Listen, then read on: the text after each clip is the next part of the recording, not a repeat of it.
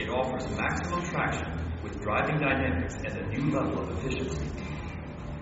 When cruising, the Q5 operates in front-wheel drive mode only to boost fuel economy. However, if the road surface changes, for example, Quattro Drive is activated. The management system of the new Quattro drivetrain works predictably and at lightning speed. Within fractions of a second, an array of sensors analyze the driving situation. The all-wheel drive clutch behind the engine deactivates the problem